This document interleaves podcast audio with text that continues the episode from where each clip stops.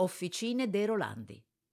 A Milano la rigenerazione urbana ha riconvertito scheletri di archeologia industriale in spazi ibridi, dove fioriscono arte, creatività, business e tecnologia, come la scommessa di Laura Cabib nel distretto di Piazzale Accursio.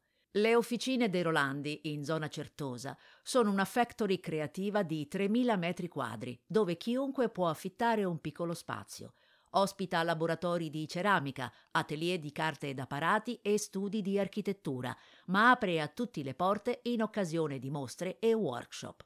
Ho modernizzato la struttura, mantenendo molti dettagli dello stile vintage, per esempio le capriate in legno e il tetto in coppi di coccio, racconta Kabib, che sogna di aprire presto un bistrò per incoraggiare la scoperta di questo spazio di grande fascino.